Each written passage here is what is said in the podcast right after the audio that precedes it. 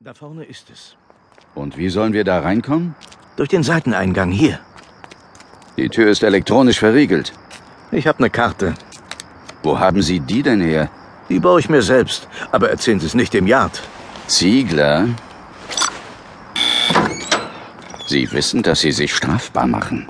Wieso? Ich habe doch die Polizei bei mir. Hm, Leise jetzt. Was ist das hier? Ein Lagerraum. Da vorne geht's zum Labor.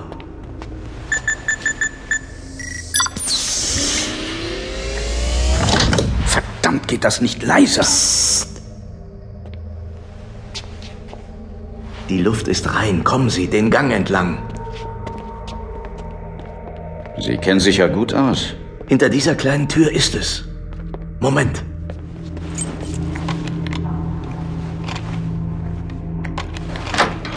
Eins muss man Ihnen lassen, Sie verstehen Ihr Handwerk.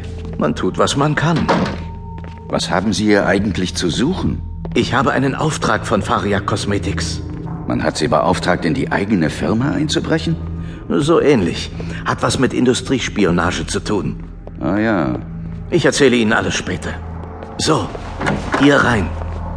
Der Raum, den wir betraten, war stockfinster.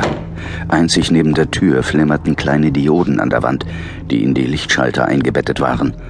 Es roch widerwärtig süßlich und eine seltsame, unheimliche Spannung lag in der Luft, die meine Nerven reagieren ließ wie ein Seismograph bei einem Beben. Soll ich das Licht einschalten? Um Himmels Willen, nein! Ich habe eine Taschenlampe dabei. Warum? Weil die komplette Beleuchtung mit der Zentrale verbunden ist. Wir würden sofort auffliegen. Da, an der Wand. Sehen Sie's? Ich werd verrückt. Wissen Sie, was das ist? Blut. Menschenblut. Sind Sie sicher? Ich war bereits letzte Nacht hier und habe eine kleine Probe mitgenommen. Die Analyse ist eindeutig. Es ist Menschenblut. Was will eine Kosmetikfirma mit Menschenblut? Das ist noch nicht alles. Kommen Sie, da hinten ist ein Nebenraum. Was ist das? Das Geräusch? Hm. Es kommt aus dem Raum. Bitte, gehen Sie rein. Ich warte hier auf Sie. Warum? Was ist da drin? Das Mosaik. Werfen Sie einen Blick darauf. Dann werden Sie begreifen, warum ich mit all dem hier nichts mehr zu tun haben will. So schlimm ist es? Hören Sie, wenn Sie mir nicht trauen, ketten Sie mich hier irgendwo mit Handschellen an. Mich kriegen keine zehn Pferde da nochmal rein. Schon gut, ich gehe. Aber Sie rühren sich nicht von der Stelle. Sicher nicht. Vorsichtig schritt ich durch die türlose Öffnung und schaute nach links. Was ich sah, ließ mir das Blut schneller durch die Adern fließen. Ziegler hatte nicht gelogen. Da war ein Mosaik. Es maß mindestens sechs Meter in der Länge, bedeckte die komplette Wand und es leuchtete. Ja, es schimmerte schwach und unregelmäßig in einem dunklen Rot, als würde ein Lavastrom hinter der Wand herfließen.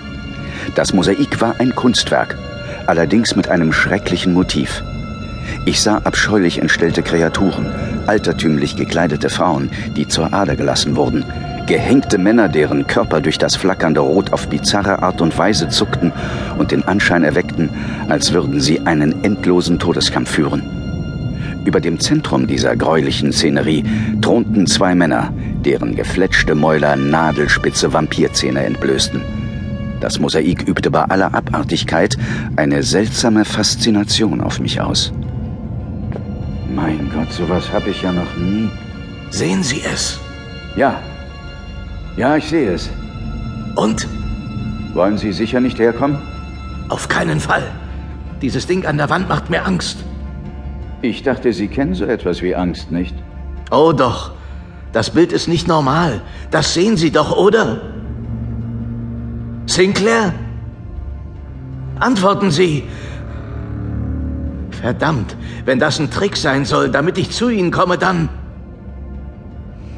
Sinclair! Ach, dieser Mistkerl! Jan Ziegler hob seine Taschenlampe und trat langsam in den Nebenraum. Er sah das Mosaik. Von dem Oberinspektor fehlte jede Spur.